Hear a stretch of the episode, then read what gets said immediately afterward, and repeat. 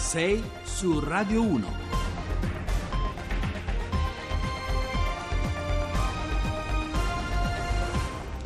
Allora, siamo tornati in studio, Francesco Dogliala al microfono per la seconda parte di, 6 su Radio 1 e passiamo dalla bellezza di Ivrea, di cui abbiamo parlato prima, nominata sito patrimonio dell'UNESCO, agli ecomostri che popolano il nostro paese a partire dai palazzoni, simbolo di Punta Perotti a Bari. Ieri la Corte Europea di Strasburgo ha condannato l'Italia, proprio a proposito di Punta Perotti, di Golfo Aranci ad Olbia e Testa di Cane Fiumellara di Pellaro a Reggio Calabria, stabilendo che le autorità italiane non avrebbero dovuto procedere con la confisca dei terreni per la costruzione abusiva senza una precedente condanna dei responsabili che in molti casi sono assenti anche grazie alla prescrizione dei reati.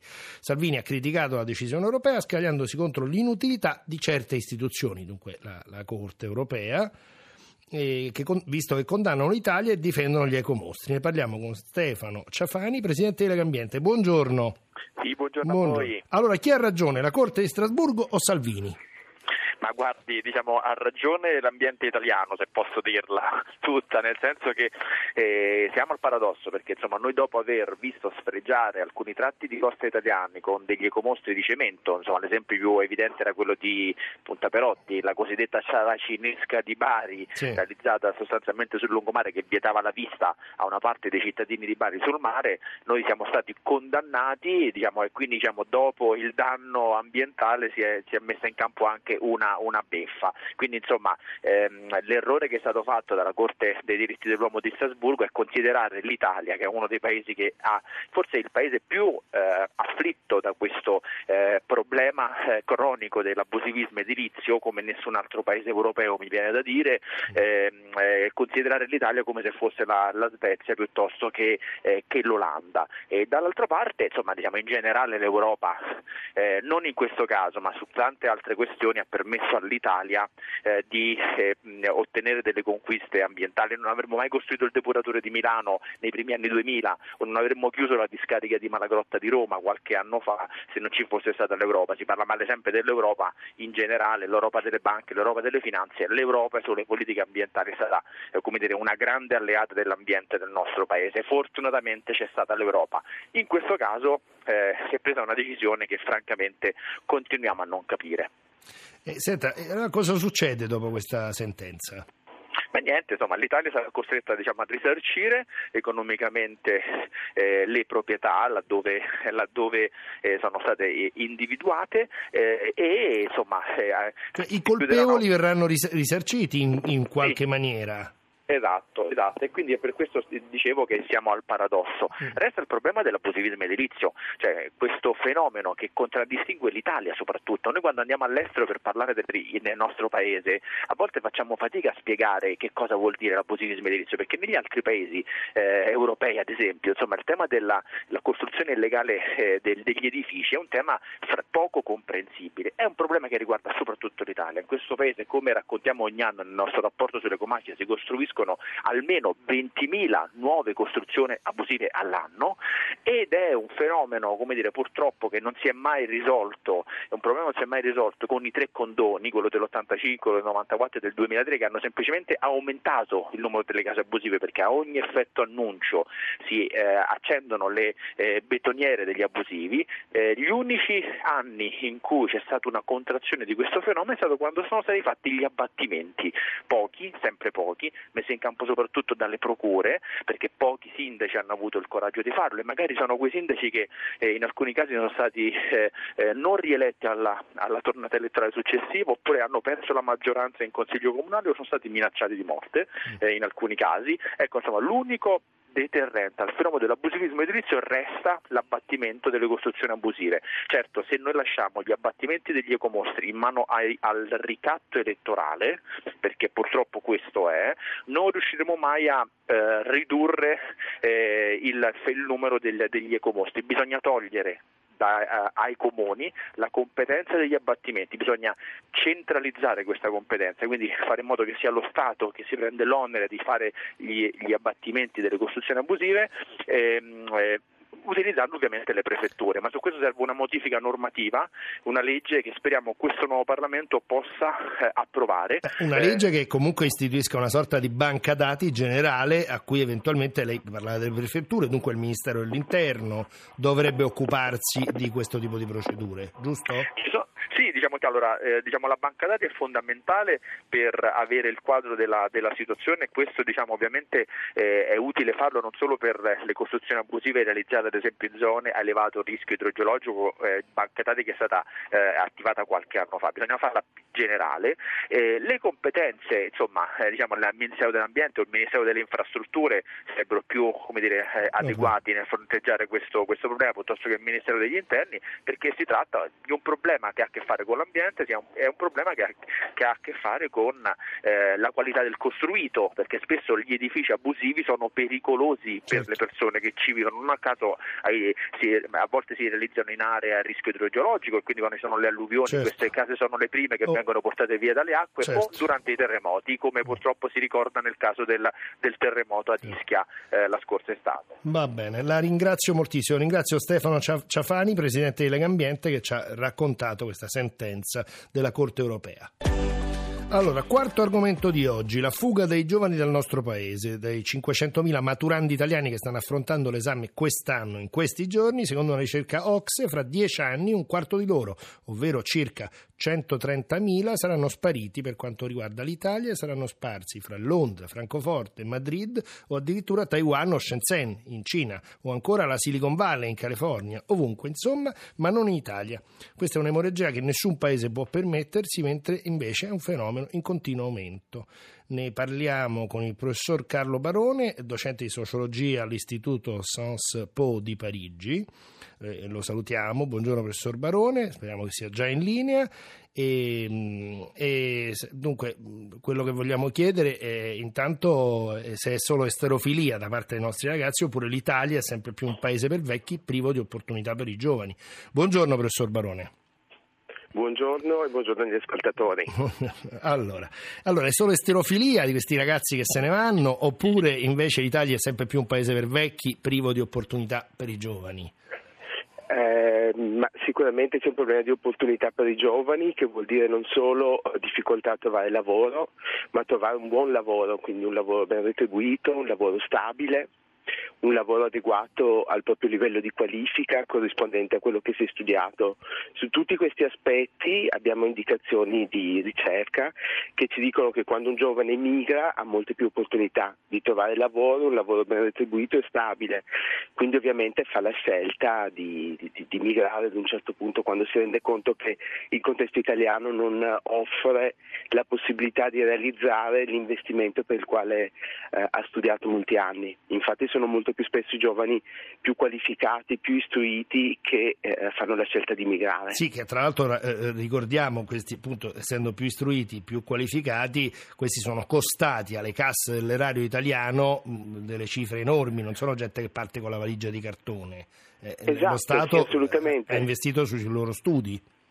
Noi formiamo laureati per gli altri paesi, assolutamente, per la Svizzera, per la Germania, per la Francia, per l'Inghilterra, gli Stati Uniti e, eh, assolutamente facciamo un grande investimento economico, ma siccome poi non siamo in grado di eh, offrire opportunità a questi giovani qualificati, non siamo capaci di trattenerli.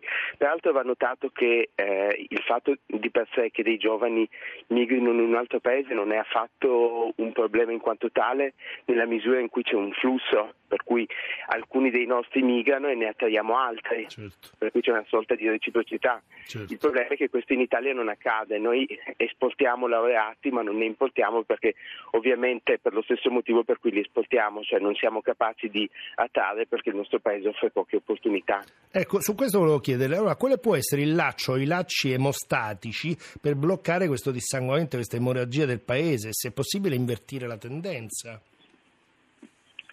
Sì, eh, chiaramente appunto il, il, fattore determinante sarebbe quello di eh, riuscire ad aumentare, stimolare la domanda di lavoro qualificato.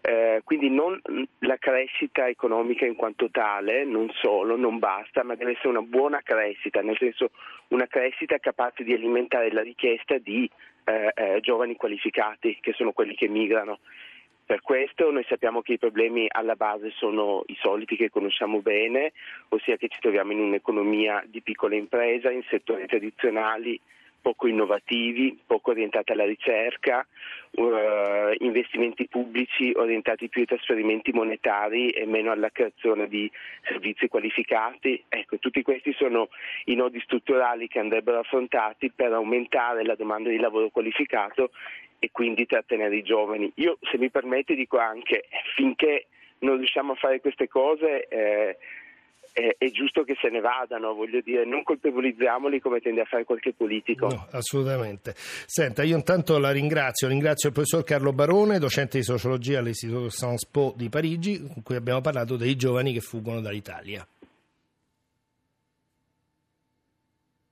6 su Radio 1. Allora, ultimo argomento di oggi, il decreto dignità varato ieri dal Consiglio dei Ministri del governo giallo-verde. Ministro del Lavoro Luigi Di Maio ha detto che il record dei contratti a termine non è da celebrare e che il decreto conterrà interventi sul contratto a tempo determinato a tutele crescenti e sarà l'inizio del superamento del Jobs Act varato dal governo precedente. Poi si è intervenuti sulle multe per le aziende che delocalizzano fuori dall'Italia dopo aver intascato sovvenzioni statali.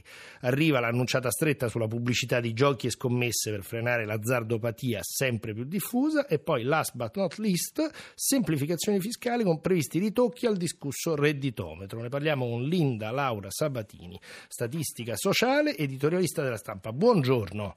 Buongiorno a voi, allora, buongiorno a tutti. Allora, questo decreto dignità è una grande apertura di gioco di questo governo eh, agli esordi oppure la montagna ha partorito un topolino? Che è successo? Allora, penso che questo decreto con cui questo governo parte parte da un'esigenza reale. L'esigenza reale è che noi in tutto questo periodo abbiamo vissuto una crisi molto violenta e eh, in questa crisi, nonostante la crescita dal 2014 del PIL, in questa crisi le disuguaglianze sono aumentate.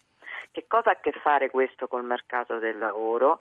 Ha a che fare nel momento in cui diminuisce eh, per esempio la quota di eh, part-time volontario e cresce enormemente quella di part-time involontario, quindi i redditi da lavoro dei cittadini ovviamente diminuiscono perché crescendo il part-time per di più quello che non si vuole, le persone sono costrette a guadagnare di meno è aumentata la parte dei tempi determinati, tranne la pausa, diciamo, eh, dei tempi determinati, scusate, tranne sì. la pausa in cui c'era stata la crescita per gli incentivi che venivano date alle imprese, per il resto la crescita dei tempi indeterminati è stata dovuta soprattutto agli ultra cinquantenni che permanevano più a lungo sul posto di lavoro, no? perché è stata elevata l'età pensionabile.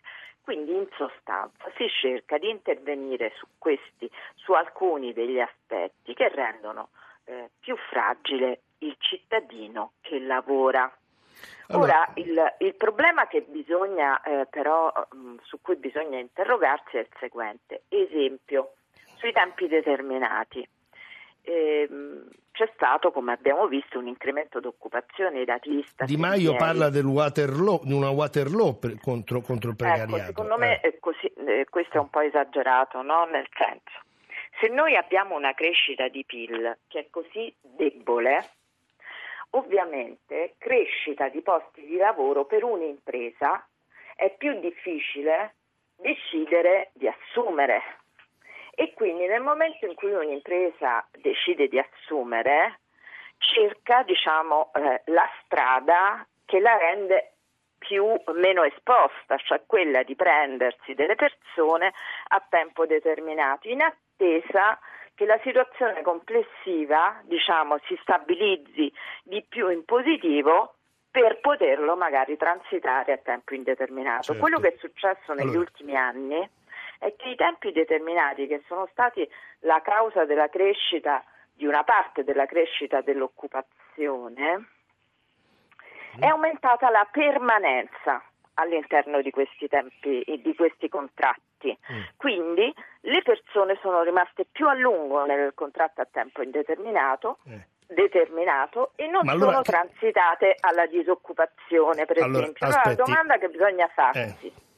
che succederà ora Eh, infatti in, tre- lei in, persone che in non 20 avranno sec- più- in 20 secondi mi devi dire allora che politica del lavoro si sta configurando. Tre- 20 secondi. No, secondo me Eh. la cosa fondamentale è porsi il problema di come rigarantire una crescita più sostenuta che Mm. metta le imprese, quindi mettere al centro anche le imprese, che metta le imprese in condizioni di creare posti di lavoro e posti di lavoro a tempo indeterminato. Perfetto. Se si fa solo questo, Eh. si pensa di poter difendere i Eh, cittadini, vabbè. ma non li si Do- difende dobbiamo, dobbiamo lasciarci, il tempo è tiranno. Ringrazio eh, Linda Laura Sabatini, statistica sociale, che è stata con noi, ci ha raccontato il decreto dignità.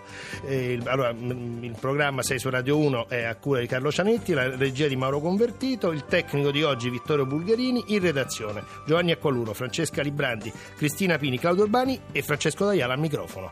A risentirci. Radio 1.